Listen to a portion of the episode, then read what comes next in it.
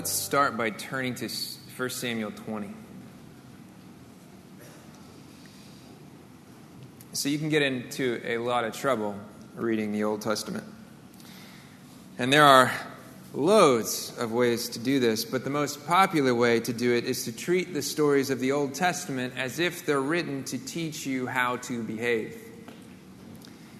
Most of the stories in the Bible aren't written to teach you how to behave. That much is obvious, I think, if you read all of it. But it's not uncommon to avoid sections of the Old Testament because they're long. And so it happens that the few occasions we encounter the Old Testament revolve around its few most popular chapters, like the story of David and Goliath, or Moses and the Red Sea. Stories like these, outside of their context, can seem as if they're written to teach us how to behave. It's a neat trick and it makes for easy reading, but it isn't so easily done when Abraham lies about his wife and gives her in marriage to a violent king. Or when Noah passes out stark naked, drunk on the world's first available grapes. Don't do that thing.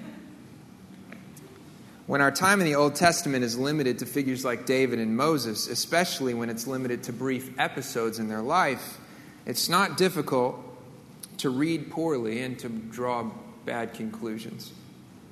In reality, the stories of the Old Testament are broader and larger and more complex than Peter Rabbit or Hansel and Gretel.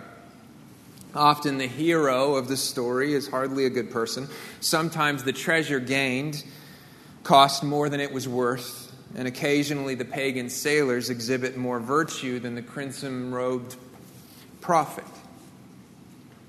So, in, in nearly every case, the stories of the Old Testament aren't written to teach you how to behave. And of course, I say all this because today's passage is an exception to that rule. Every so often, the stories of the Old Testament are written to teach us how to behave or how not to. And we know that because the authors of the New Testament make it clear. Paul says, now, these things took place as examples for us, that we might not desire evil as they did. Do not be idolaters, as some of them were, as it is written, the people sat down to eat and drink and rose up to play. We must not indulge in sexual immorality, as some of them did, and 23,000 fell in a single day. We must not put Christ to the test, as some of them did, and were destroyed by serpents, nor grumble, as some of them did, and were destroyed by the destroyer. Now, these things happened to them as an example, but they were written down for our instruction, on whom the end of the ages has come. So that's Paul pointing to the story of the wilderness generation and saying, See, the reason we've been told this story is so that you would not behave as they behaved. Or listen to a mo- for a moment to the author of Hebrews he draws our attention to Abel and Enoch and Abraham and Moses and Rahab and Gideon and Samuel and Samson and David. He doesn't draw your attention to their every action, but to one specific disposition common to all of these saints. And what's that disposition? Faith. And this is his conclusion. Therefore, since we are surrounded by so great a cloud of witnesses, let us also lay aside every weight and sin which clings so closely, and let us run with endurance the race that is set before us, looking to Jesus, the founder and perfecter of our faith, who for the joy set before him endured the cross, despising its shame, and is seated at the right hand of the throne of God. In other words, their stories were written down so that we'd know how to behave. In what way? to teach us to emulate their faith, to hope in a better land, in a better king, just like they did. Their faith stands as a witness to us, surrounding us with testimony after testimony, a chorus of voices proclaiming that the kingdom of God is worth losing everything for. The kingdom of God is worth losing everything for. And that is the point of this passage, too. The passage we're reading today is here to teach you and I how to behave, namely, to teach us to prepare for the true King of Israel, and what it will cost us to do so, and why it's worth uh, losing everything for. We're going to read a long chapter today, over 1,200 words. So before we start reading, I want to give you a tool that will help you see the point. It's easy in a chapter this long to lose the details, to get lost in the details if you don't have a map. Luck- luckily, this passage has a map if you know where to look for it. So bear with me for a moment. I know I'm going to see eyes rolling in a second, and I'm okay with that.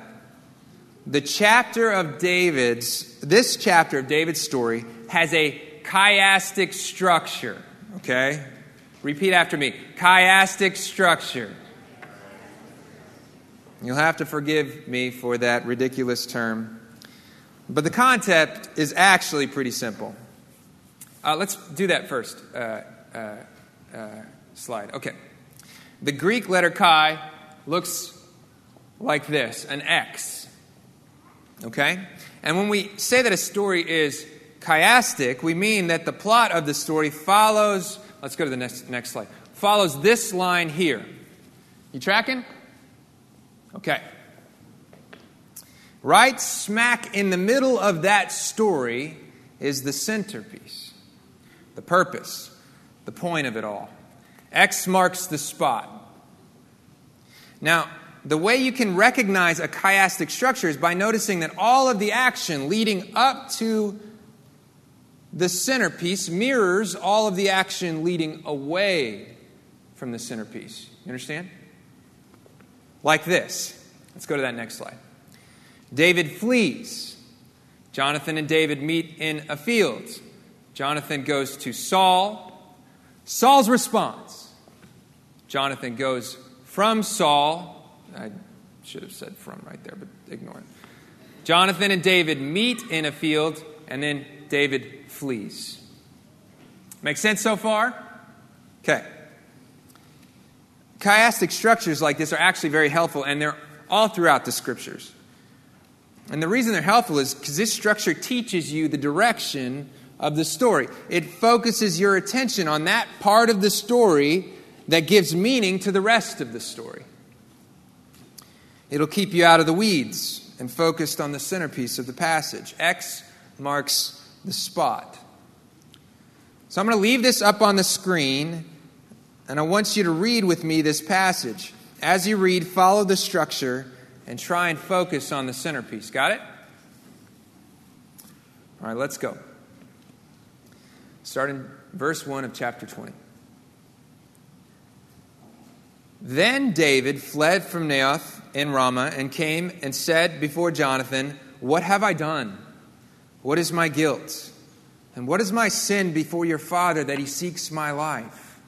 And he said to him, Far from it, you shall not die. Behold, my father does nothing, either great or small, without disclosing it to me. And why should my father hide this from me? It is not so. But David vowed again, saying, Your father knows well that I have found favor in your eyes. And he thinks, Do not let Jonathan know this, lest he be grieved. But truly, as the Lord lives and as your soul lives, there is but a step between me and death. Then Jonathan said to David, Whatever you say, I'll do it for you. David said to Jonathan, Behold, tomorrow is the new moon, and I should not fail to sit at the table with the king. But let me go, that I might hide, that I might hide myself in the field till the third day at evening. If your father misses me at all, then say, David earnestly asked leave of me to run to Bethlehem, his city. For there is a yearly sacrifice there for all the clan. If he says, Good, it will be well with your servant. But if he is angry, then know that harm is determined by him. Therefore, deal kindly with your servant, for you have brought your servant into a covenant of the Lord with you. But if there is guilt in me, kill me yourself. For why should you bring me to your father? And Jonathan said, Far be it from you. If I knew that it was determined by my Father that harm should come to you, would I not tell you? Okay, let's pause for a moment. Remember that David is running away from Saul for good reason. Saul, who is the first king of Israel, has been cursed and rejected. David was chosen, though just a shepherd boy, to lead God's people instead. He is the better man the true king of Israel. And so Saul wants to kill him and has been attempting to do so for a while. At first, it was brief episodes of manic rage when he was in pitiable states of torment, which David dismissed as momentary insanity. But from that point, much of Saul's time and much of Saul's people and his resources have been devoted to David's destruction. He initiates entire military campaigns with David at the helm in hope that David would fall in battle. He, belie- he, he gives his daughter to David in marriage in hope that his enemies would seek his life. He commissions his court and his closest servants and his family members to kill David as soon as they have opportunity. So when David flees to seek counsel from the prophet of God, Saul travels to take his life personally. This has gotten serious. If you were here when we last opened Samuel, I hope you remember vividly what happens next.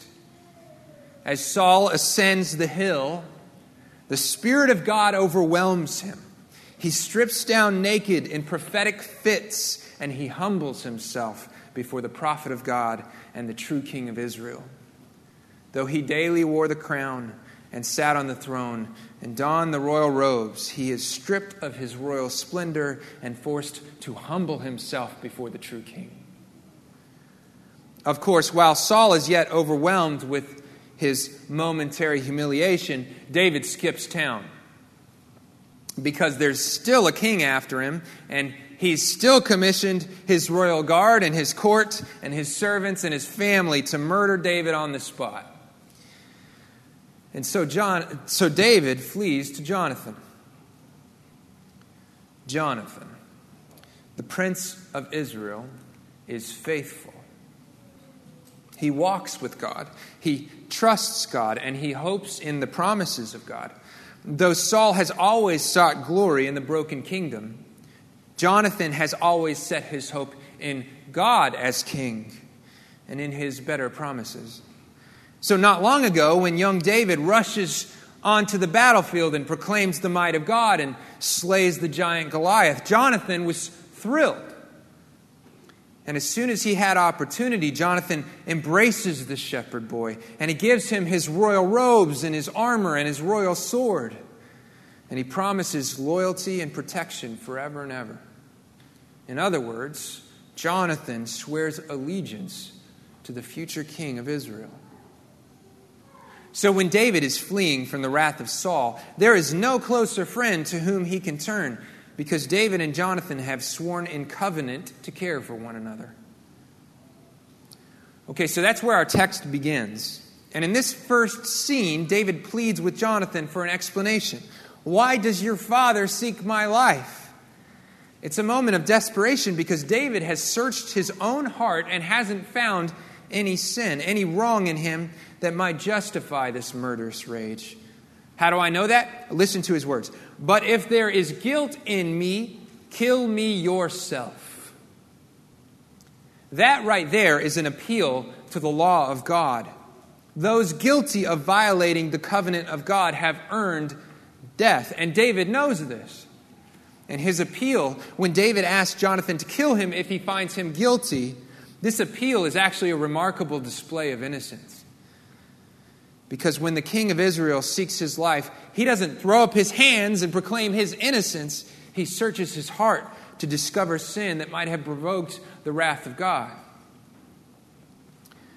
Jonathan, of course, dismisses outright the suggestion that David is guilty, but rather suggests that Saul doesn't truly intend to kill him. He, like David, has attributed Saul's recent violence to the tormented state of mind he's in. So together they conceive of a plan. The feast of the new moon is just around the corner, and Jonathan will return to his father's table. David will not. And David's absence is a problem because he's the king's son in law and his armor bearer and a key leader in the king's army. In other words, he's always expected to be at the king's side at celebrated occasions. So Jonathan will return, and when Saul asks about David, Jonathan will tell him he's been requested to attend his father in Bethlehem. Saul's response, they both agree, will evidence whether or not he truly seeks David's life. Okay, keep reading. Then David said to Jonathan, Who will tell me if your father answers you roughly? And Jonathan said to David, Come, let us go out into the field. Next scene. We're closing in on the centerpiece. And Jonathan said to David, The Lord, the God of Israel, be witness. When I have sounded out my father about this time tomorrow, on the third day, behold, if he is well disposed toward David, shall I not send and disclose it to you? But should it please my father to do you harm, the Lord do so to Jonathan, and more also, if I do not disclose it to you and send you away, that you might go away in safety. May the Lord be with you as he has been with my father. If I am still alive, show me the steadfast love of the Lord, that I might not die, and do not cut off your steadfast love from my house forever. When the Lord cuts off every one of, his, of the enemies of David from the face of the earth. And Jonathan made a covenant with the house of David, saying, May the Lord take vengeance on David's enemies and Jonathan made David swear again by his love for him, for he loved him as he loved his own soul. Then Jonathan said to him, Tomorrow is the new moon, and you'll be missed, because your seat will be empty. On the third day, go down quickly to the place where you hid yourself in the matter, when the matter was at hand, and remain be, beside the stone heap. And I will go out and shoot three arrows to the side of it, as though I shot at a mark. And behold, I will send the boy, saying, Go, find the arrows. Now, if I say to the boy, Look, the arrows on this side of you, take them, then you are to come. For as the Lord lives, it is safe for you, and there is no danger. But if I say to, you, to the youth, Look, the arrows, the arrows are beyond you, then go, for the Lord has sent you away.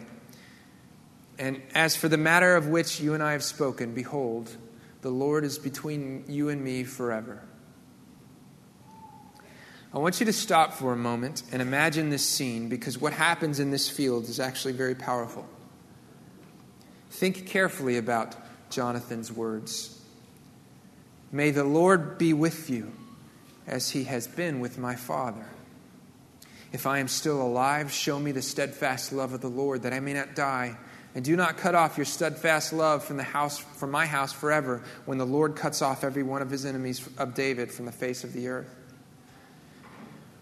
There's never really been a clearer moment than this. This is Jonathan, future king of Israel, swearing allegiance to David, the better king. That loyalty began to materialize on Goliath's battlefield, but here it's made more explicit. May the Lord be with you as he has been with my father. How? How has the Lord been with his father? The Spirit rushed upon his father. When? When he was anointed king of Israel. And when the Spirit rushed upon his father, the anointed king, he worked mightily to protect the people of God and to crush their enemies. So don't skim over that statement because when Jonathan says, May the Lord be with you, and when he doesn't stop there as a general blessing, but when he completes that statement with the words, as he has been with my father, he's implying that David will soon sit upon the throne. And then he says, If I am still alive, if I am still alive, show me the steadfast love of the Lord, that I may not die. And do not cut off your steadfast love from my house forever when the Lord cuts off every one of the enemies of David from the face of the earth. So, Jonathan not only expects that David will soon sit upon the throne, but he expects that God will move mightily to vanquish David's enemies, among whom is his father's house. So, in the act of going and lying to King Saul, Jonathan is willing to risk his life on behalf of the true king of Israel. David will wear the throne.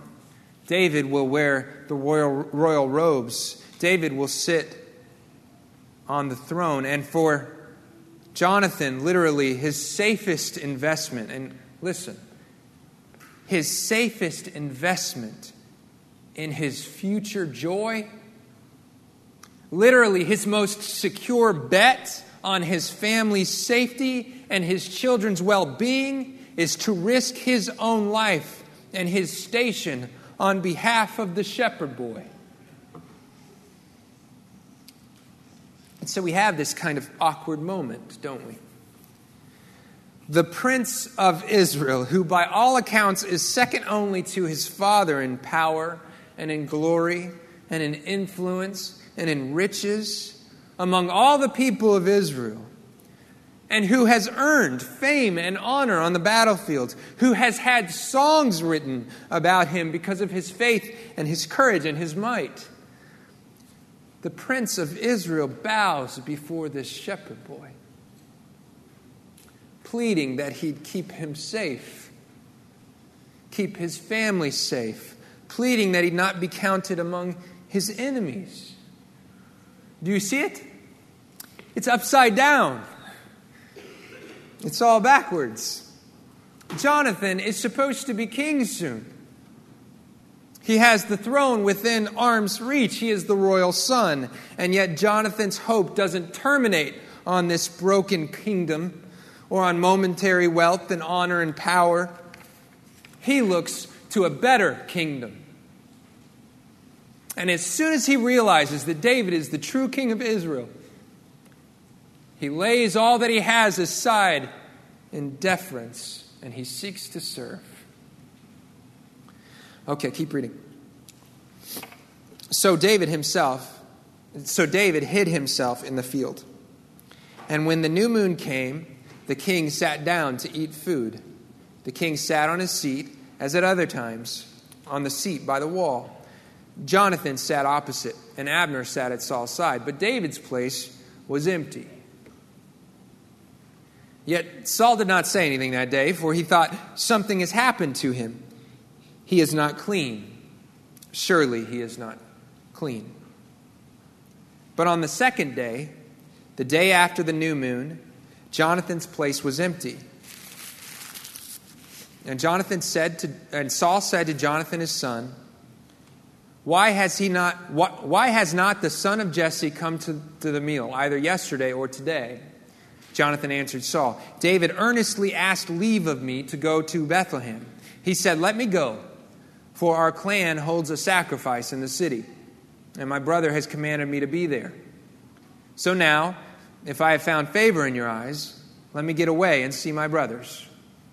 For this reason, he has not come to the king's table. Then Saul's anger was kindled against Jonathan, and he said to him, you son of a perverse, rebellious woman, do I not know that you have chosen the son of Jesse to your own shame and to the shame of your mother's nakedness? For as long as the son of Jesse lives on the earth, neither you nor your kingdom shall be established. Therefore, send and bring him to me, for he shall surely die. Then Jonathan answered Saul, his father, Why should he be put to death? What has he done? But Saul hurled his spear at him to strike him. So Jonathan knew that his father was determined to put David to death. And Jonathan rose from the table in fierce anger and ate no food the second day of the month, for he was grieved for David because his father had disgraced him. In the morning, Jonathan went out to the field to the appointment with David, and with him a little boy. And he said to this boy, Run and find the arrows that, he shoot, that I shoot. As the boy ran, he shot an arrow behind, beyond him. And when the boy came to the place of the arrow that Jonathan had shot, Jonathan called after the boy and said, Is not the arrow behind, beyond you? And Jonathan called the boy, Hurry, be quick, do not stay. So Jonathan's boy gathered all the arrows and came to his master, but the boy knew nothing. Only Jonathan and David knew the matter. And Jonathan gave his weapons to the boy and said to him, Go and carry them to the city. And as soon as the boy had gone, David rose from beside the stone heap and fell on his face to the ground and bowed three times. They kissed one another and wept and wept with one another, David weeping the most. Then Jonathan said to David, Go in peace, because we have sworn both of us in the name of the Lord, saying, The Lord shall be between me and you and between my offspring and your offspring forever. And he rose and departed, and Jonathan went into the city. Okay, before we focus our attention on the centerpiece of this passage, I want to very quickly dismiss what may be bothering some of you. David and Jonathan have agreed to lie to the king. But isn't that a sin? Aren't they violating the covenant by agreeing to lie to Saul? The simple answer, I think, is no. Because throughout the law, God seems to permit, even honor, acts of deception when that deception is employed to preserve innocent life. Now, I know this is a big ethical question, and I'm not an ethicist. Ethicist? That's the degree to which I'm not an ethicist. We don't really have time to explore all the arguments associated with this question, but suffice it to say that Rahab the prostitute was honored among the faithful because she lied about the location of the Israelite spies. And the midwives of Egypt were honored because they lied to Pharaoh and refused to kill the firstborn sons of Israel. When Jonathan and David agree to lie about his whereabouts, they are doing so to preserve life, to protect the people of Israel from the blood guilt of the innocent. So, no, they are not guilty of violating the covenant. And if it helps, I'm not sure you'll ever find yourself in this situation, so it's best not to lie ever. So, Jonathan proceeds with the plan. And on the first day of the feast, Saul says nothing. Seems like a good sign. But we get some insight into Saul's thoughts. And apparently, Saul believes that he'd have an opportunity to kill David tomorrow night as he must be ritually unclean and therefore physically unable to join them at the table. But when he's gone on day two, Saul asks the question. Jonathan lies to him about David's whereabout, and then we read the following words You son of a perverse, rebellious woman, do I not know that you have chosen the son of Jesse to your own shame and to the shame of your mother's nakedness? For as long as the son of Jesse lives on the earth, neither you nor your kingdom shall be established. There it is. Do you remember the structure? X marks the spot. This is the centerpiece, the statement that gives meaning to the rest of the passage. You have chosen the son of Jesse to your own shame. For as long as the son of Jesse lives on the earth, neither you nor your kingdom shall be established. Now, if you set aside the curses, those are actually true words. From the moment he declared loyalty to the true king of Israel, Jonathan submitted himself to a life of shame. Jonathan's covenant to David was a statement of recognition. My kingdom is nothing. The honor, the wealth, the power I've inherited is nothing. Whatever gain he had, he counted as loss for the sake of the true king of Israel. Indeed, Jonathan counted everything as loss because of the surpassing worth of David's coming kingdom. For David's sake, Jonathan was willing to suffer the loss of all things and count them as rubbish in order that he may stand in the favor of the true king of Israel. And as soon as Jonathan swore loyalty to the coming king and laid down his life on his behalf, he ensured that his own kingdom would come to nothing and would fade into rubbish Jonathan declares allegiance to David to his own momentary shame. For as long as the son of Jesse lives, his kingdom will not be established. momentary shame. But this investment, this investment that Jonathan makes in the true kingdom will yield dividends. When they return to David, when they return to the field, David and Jonathan weep together. But don't miss Jonathan's last words to David before he flees. Go in peace, because we have both sworn in the name of the Lord, saying, The Lord shall be between me and you, and between my offspring and your offspring forever. Do you see how frequently Jonathan reminds David of the covenant they've made together? How frequently he references the oaths they made? It's almost an obsessive tic. Three times just in this passage. Why? Why keep reminding David that they've sworn to care for one another, to protect one another, to keep one another's families safe? Why? Because Jonathan is risking everything for the coming kingdom. He has not hedged his bets, he hasn't diversified his portfolio. Jonathan has set all his hope in the coming kingdom. It will cost him his relationships, it will cost him his title, and it will cost him his life. But it's worth it as long as he stands in the favor of the coming king. That's why. And that was a good investment. Because this king weeps with those who would shame themselves as they strive toward his kingdom. And this king remembers them forever.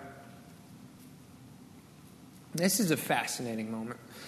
Two future kings weeping together in a field. They've both decided to lay down their lives for a better kingdom. They've both decided to risk it all to see the kingdom of God established. And this moment is powerful because that decision is very clearly painful for both men. David is weeping as he flees, and he's leaving behind any hope of peace. He's leaving behind his wife, he's leaving behind his best friend. Jonathan is weeping as he returns.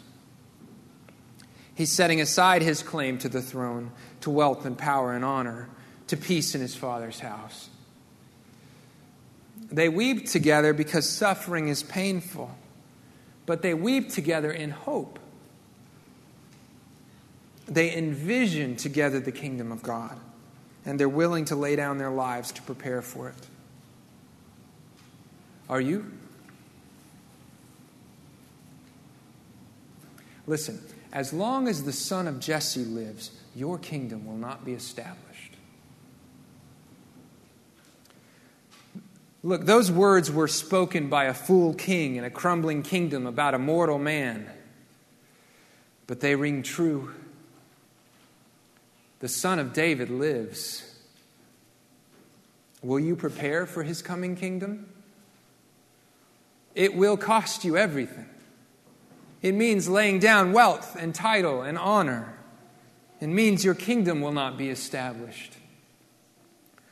But lay down your life, and this king will weep with you through suffering. And he will remember you in favor forever and ever. Amen. Lay down your title, and this king will make you a co heir. Lay down your, crown, lay down your crown, and this king will reign together with you over a better kingdom forever and ever. I alluded to Paul's words before, but I think they're worth considering closely. He says, Whatever gain I had, I counted as loss for the sake of Christ. Indeed, I count everything as loss because of the surpassing worth of knowing Christ Jesus my Lord. For his sake, I have suffered the loss of all things and count them as rubbish, in order that I might gain Christ and be found in him, not having a righteousness of my own that comes from the law, but that which comes through faith in Christ. The righteousness from God that depends on faith, that I may know him in the power of his resurrection and may share in his sufferings, becoming like him in death, that by any means possible I may attain the resurrection from the dead.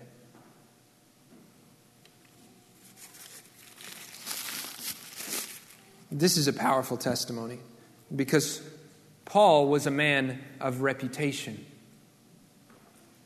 He had devoted years to his career. This was a Pharisee among Pharisees, the most respected scholars among the people of Israel. Paul was ascending the ranks, and he was barely beyond adolescence. So when Paul says, For his sake I have suffered the loss of all things, he isn't merely talking about missionary poverty. He isn't merely talking about hungry and homeless nights. He's referring to the kingdom he left behind. When Paul recognized that the true king had arrived, he saw what Jonathan saw. My kingdom is crumbling, for as long as the son of Jesse lives, my kingdom will not be established and so he left it behind. It's time to leave your kingdom behind. It's time to walk away from your pretender king robes. The game is up. The true king lives, and as long as the son of David lives, your kingdom will not be established. What I'm not saying is that you need to mentally prepare yourself for not encountering success like you might have had if Jesus weren't a part of your life. That's nothing compared to the true cost of discipleship. Following Christ isn't merely expecting that sometimes sharing your faith at work might mean that you don't get that promotion. No. Following Christ may mean quitting your job because 70 hours a week seems like a lot of investment in a crumbling kingdom. It may mean taking a pay cut to transfer to a different department so that you can have more time to spend investing in the kingdom of Christ. It may mean giving up every night and weekend of your foreseeable future to serve families that are hurting from that recent diagnosis, or to serve families that are preparing to foster orphans. It may mean serving even when you're tired and even when you had plans this weekend. Saul was correct. The son of Jesse lives to our shame, momentary shame. Because when you see that the present kingdom is crumbling, you leave it behind you. And it will mean that your coworkers hate you because you won't stop talking about the vanity of losing families for promotions. And it may mean that your father curses your name because you keep mentioning the consequences of sin and the call to repentance. And it may mean perpetual poverty, because as soon as you stash away a little bit for that long vacation you've always been hoping for, someone in the church gets sick.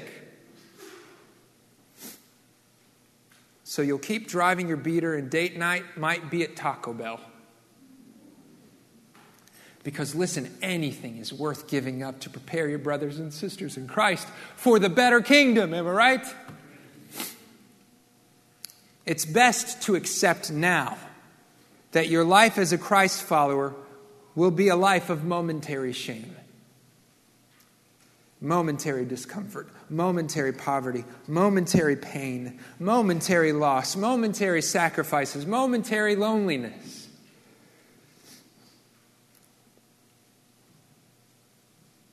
But everything you give up for the coming king is but a grim shadow of that which you'll receive when the king returns. What a king! This king weeps with those who suffer on his behalf. This king gives title and authority to those who set aside the honor of their broken kingdoms. And this king gives life unending to those who would lay down their lives to prepare for his return. So, here's the application.